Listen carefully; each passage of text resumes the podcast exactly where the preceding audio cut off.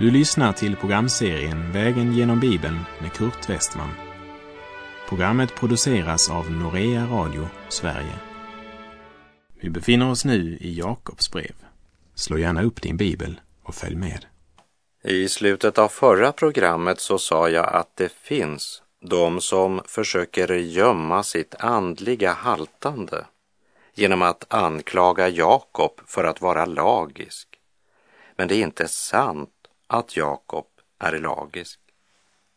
Det är inte lagiskt att hävda att tron måste få en konsekvens. Ty så älskade Gud världen, att han utgav sin enfödde son för att de som tror på honom inte ska gå förlorade utan ha evigt liv. Och det som kännetecknar det livet, det är att den som tror gör som Jesus säger. Om ni älskar mig kommer ni att hålla mina bud, säger Jesus i Johannes 14, vers 15. Och vi fortsätter vår vandring genom Jakobs brev och påminner än en gång om Jakobs förmaning. Var ordets görare, inte bara dess hörare, annars bedrar ni er själva. Vi uppför oss ibland som cyklisten som skulle till Kivik. Varje gång han passerade en skylt som det stod Kivik på kände han sig så trygg, för han visste att den var på rätt väg. Han såg skylten som visade till vänster, studerade den noga men fortsatte ändå rakt fram. Han trodde verkligen på skylten. Han kunde texten utantill. Till och med hur många kilometer som stod angivet på alla tre skyltar han hade passerat. Men det var en sak han glömde, och det var att i praktiken rätta sig efter vad skylten visade. När någon föreslog att skyltarna skulle bytas ut och få ny färg, protesterade han ivrigt. Han var en skyltarnas försvarare. Han var verkligen överbevisad om att skyltarna visade rätt. Och som han brukade säga, färgen behöver inte ändras. Skyltarna är tillförlitliga och visar rätt, och det är det viktiga. Det fanns ingen som litade så starkt på skyltarna som denne man. Han talade ofta om dem, och han visste precis var de stod och hur många kilometer som angavs på de olika ställena. Men han hade inte insett att det betyder ingenting hur rätt en skylt visar, om man inte själv följer anvisningen. Skylten är till ingen nytta om man inte praktiserar det som står på den. Han trodde att han litade på skyltarna, men hans tröst var falsk. Den tro som inte leder till handling för oss aldrig till målet. Var ordets görare, inte bara dess hörare, annars bedrar ni er själva. Bibeln är olik alla andra böcker. Du kan läsa en receptbok, men du är därmed inte tvungen att laga en maträtt. Du kan läsa en resekatalog, men den kräver inte att du måste resa och så vidare. Men Guds ord är annorlunda. Var ordets görare. Vi läser i Jakobs brev 1, vers 23 och 24. Om någon är ordets hörare och inte dess görare, liknar han en man som betraktar sitt ansikte i en spegel, och när han har sett sig själv i den, går han sin väg och glömmer genast hur han såg ut. Det är inte allt vi är lika ivriga att bevara i minnet. Har det inte hänt dig också att du passerat en spegel och så plötsligt upptäckt att du var smutsig i ansiktet? Du går inte bara vidare, utan du går och tvättar av smutsen. Men när Guds ord visar oss något som är fel i våra liv, tar vi det inte lika allvarligt. Vi tröstar oss med att vi är ju alla syndare, och så fortsätter vi ungefär som förut. Ska vi på kalas, men upptäcker att vi har en fläck på kavajen, så går vi inte med den kavajen och bara ursäktar oss med att alla har ju fläckar på sina kläder ibland. Utan vi åtgärdar saken. Vi försöker ta bort fläcken. Och går inte det, ja då byter vi om. Vi är ofta mera upptagna av det synliga. Om vi trodde Guds ord skulle vi vara mer upptagna av det inre livet och inte bara vandra vidare och glömma bort hur det står till. Var vi lika ivriga att spegla oss i Guds ord och gjorde det lika ofta som vi ser oss själva i spegeln, så ville det få stora konsekvenser för vår livsvandring. Jakob använder bilden av en spegel när han talar om Guds ord. Ha inte för bråttom när du tittar i spegeln, och låt det du ser få en praktisk konsekvens i ditt liv. För om vi växer i kunskap utan att handla därefter, så leder kunskapen till ett förslöat samvete istället för förnyelse och helgelse. Folk som inte tycker om att höra att de är syndare, de hoppar gärna över dessa avsnitt av Bibeln och talar gärna om Jakobs brev med en viss ringaktan och säger gärna att Romarbrevet, det är märgstarka rätter det. Låt mig få säga så tydligt jag kan. Talar du förringande om någon av Bibelns skrifter, så bör du ha klart för dig att det är Guds ord du talar föraktfullt om. Har du rätt att göra det, bara därför att det inte passar dig? Det råder total harmoni mellan Paulus och Jakob, och vi behöver hela Guds ords vittnesbörd, precis så som det står. Guds samlade vittnesbörd i det gamla och det nya testamentet avslöjar sanningen om Gud och sanningen om oss själva. Gud har givit dig sitt ord, och det är ditt ansvar att handla därefter. Gud har talat, och han kräver ett svar. Och svaret måste vara mer än ord. Om du inte handlar efter vad du har hört, kommer Gud att hålla dig ansvarig. Och den som säger något annat, han ljuger.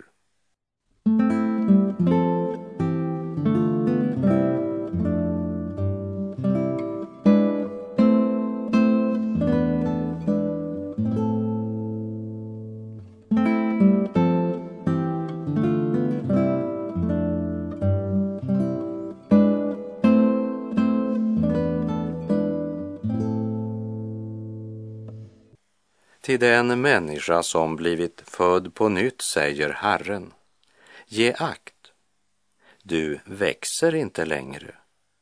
Du har övergivit din första kärlek.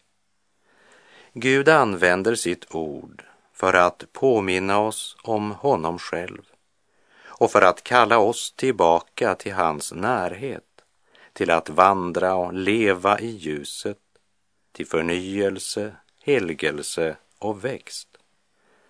Bibeln är såld i många exemplar, en storsäljare. Men det är knappast någon bok som är så illa läst av de flesta.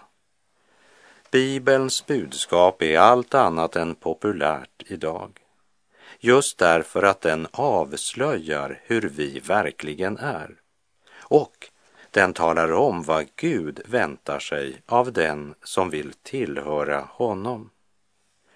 Det är inte din granne eller arbetskamrat du ska se i spegeln.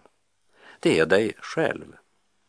Se dig i spegeln dagligen och regelbundet, och låt det du ser driva dig till frälsaren Jesus Kristus, som utgivit sitt blod på korset för att rena dig ifrån alla dina synder. Och låt honom utrusta dig med kraft ifrån höjden till att vara hans vittne, mitt i avfallets tid. Blicka in i frihetens fullkomliga lag och låt dina handlingar präglas av det du ser. Vi läser Jakob 1, vers 25. Den som däremot blickar in i frihetens fullkomliga lag och blir kvar i den och inte är en glömsk hörare utan en verklig görare, han blir salig i sin gärning. Blicka in. Vi ska alltså inte bara studera Guds ord, men om och om igen under dagen kasta en blick tillbaka och meditera över vad vi har läst och låta dess sanning bli kvar i våra hjärtan. Här handlar det om ett perspektiv som sträcker sig betydligt längre än till Moselag. Det handlar om nådens evangelium i dess fullhet. Budskapet om Guds fullkomliga frälsningsplan, om syndernas förlåtelse, den helige andes utgjutande och den kraft som förvandlar våra liv och ger oss del i gudomlig natur. Därför skriver också Petrus i sitt andra brevs första kapitel, vers 3 och 4.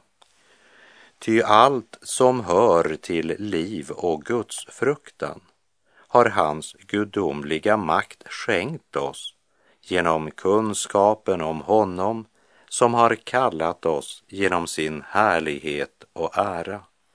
Genom dem har han gett oss sina dyrbara och mycket stora löften, för att ni i kraft av dem ska få del av gudomlig natur, sedan ni kommit undan det fördärv som på grund av begäret finns i världen.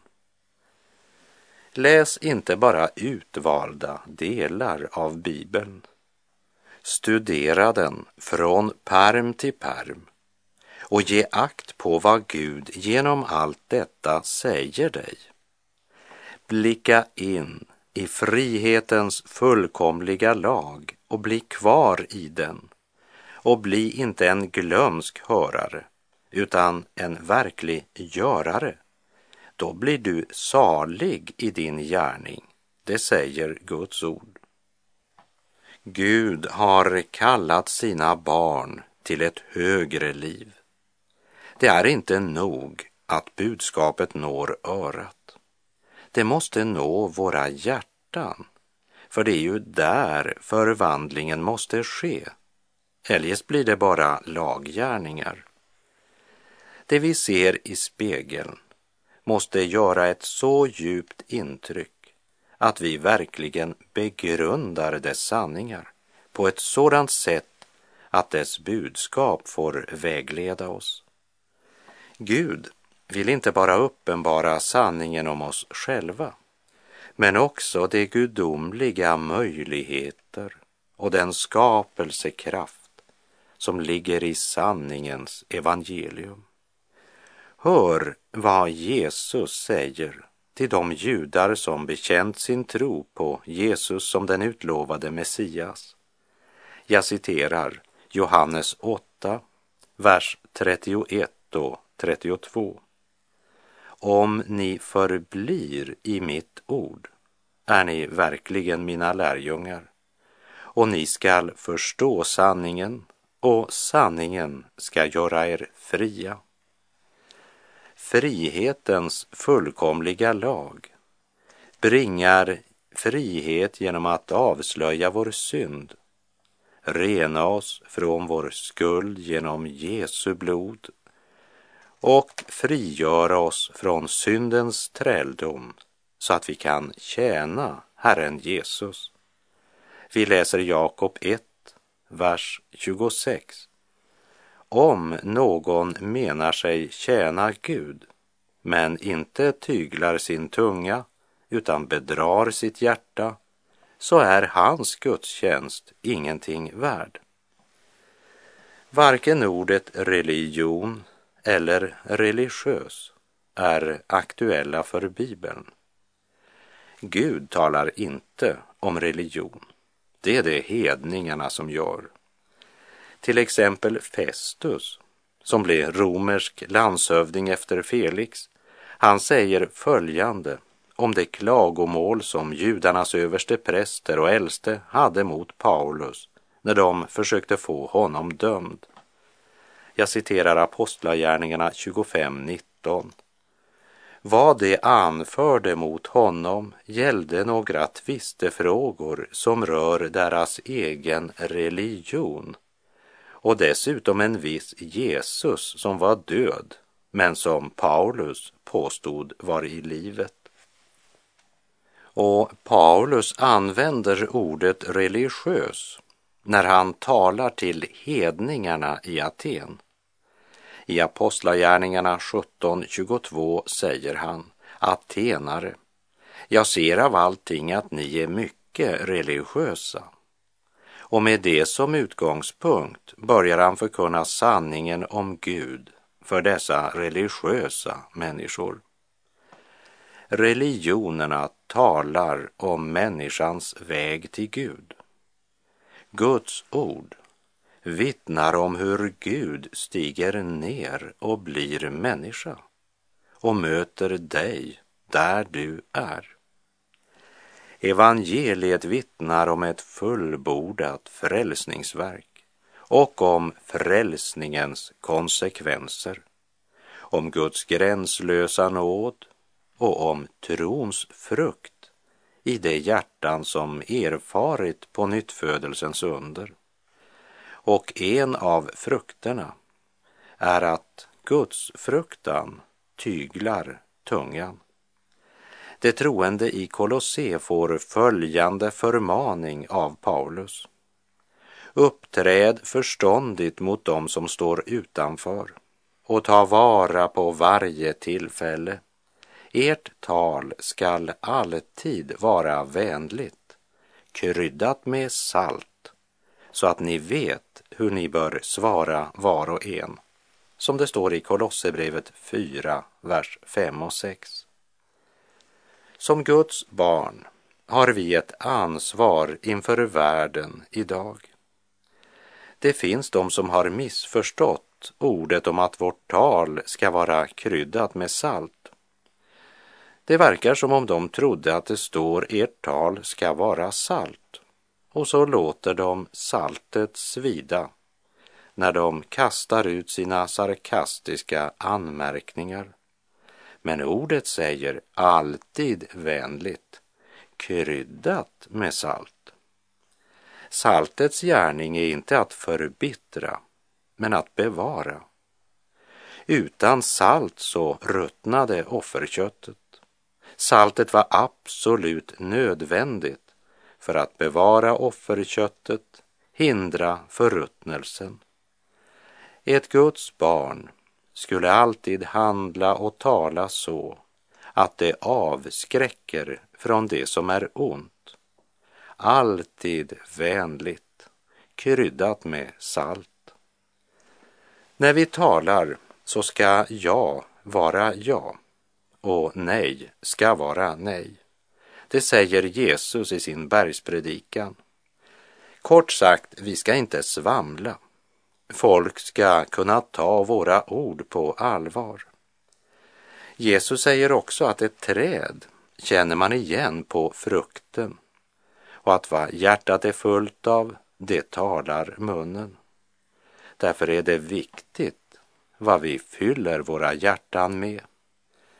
Guds ord säger alltså att om någon menar sig tjäna Gud, men inte tyglar sin tunga, så bedrar han sitt hjärta, och hans gudstjänst är ingenting värt. Det är värt att tänka över.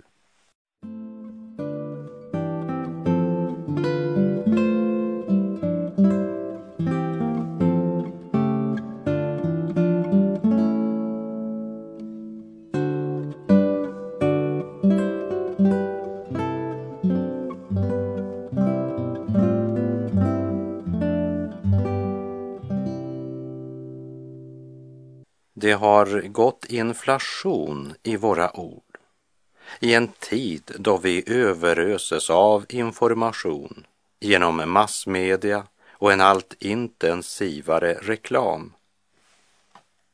Det förhåller sig annorlunda med den troendes ord.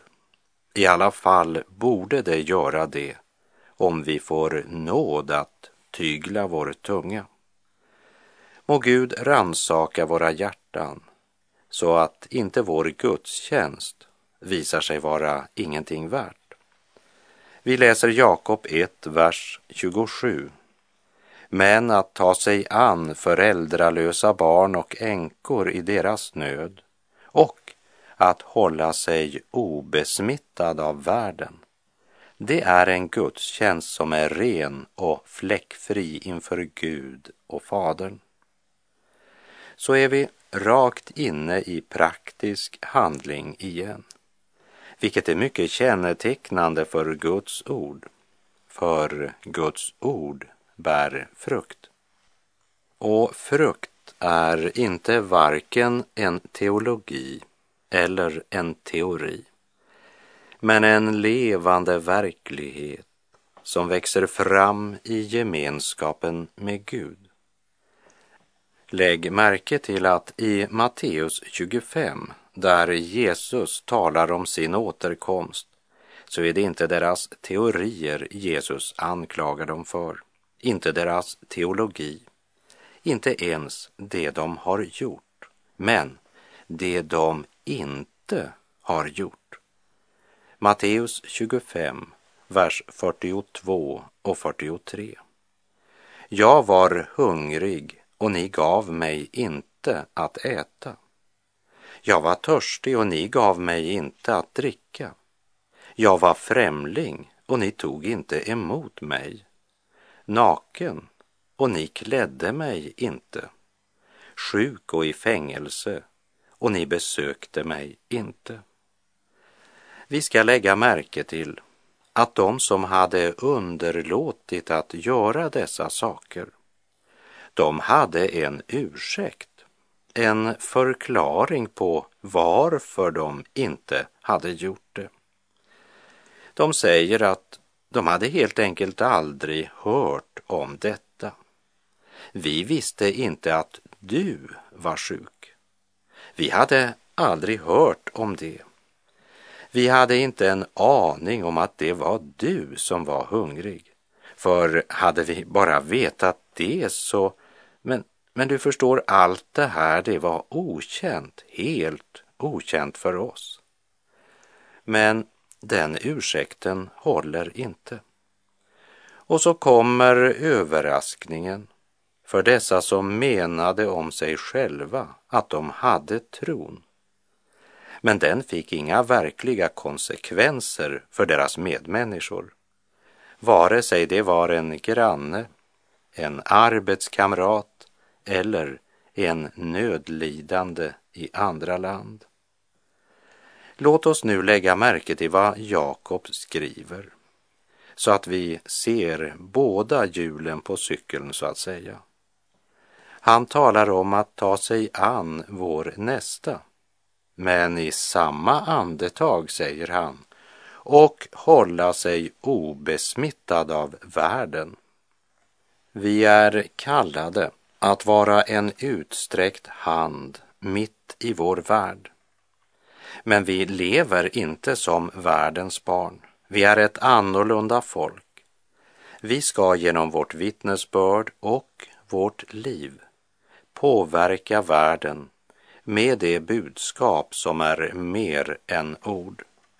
Och det är det viktigt att poängtera i en tid då Kristi församling ofta är så starkt påverkad av världen att saltet har förlorat sin sälta. Det som kännetecknar den värdelösa gudstjänsten, det är att den är inspirerad av köttet. Den är oren och besmittad. Vi är kallade att förbli i Jesu ord och låta den kärlek Gud genom sin helige ande utöser i våra hjärtan strömma ut till andra. Om inte gemenskapen med Gud och hans ord är grunden, så blir det bara ansträngningar. Den som inte lever i ordet och andens livgivande ström har inte heller ett hjärta som flödar över. Att komma till Guds tjänst för att höra Guds ord, det är bra. Att personligen studera Guds ord är också bra. Och att bekänna vi tror Guds ord är bra. Men det får inte stanna vid det yttre och med endast en formell bekännelse av tron. Var ordets görare, inte bara dess hörare, annars bedrar ni er själva. Att ingen är som Jesus Kristus vet vi. Vi läser och vi ser att han är god, men studier kan aldrig tillfredsställa. Vi behöver uppenbarelse av Herrens ord. Den helige ande måste uppenbara Jesus, sjunger vi i en sång. Upp kristen, upp till kamp och strid, med andens kraft ej rusta, mot köttet och en farlig tid, mot världen och dess lusta.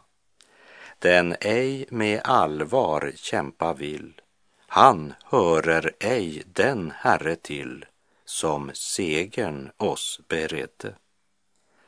Och med det så är vår tid ute för den här gången.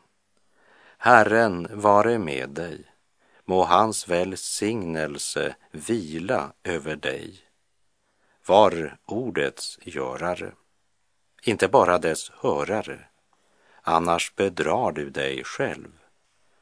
Gud är god.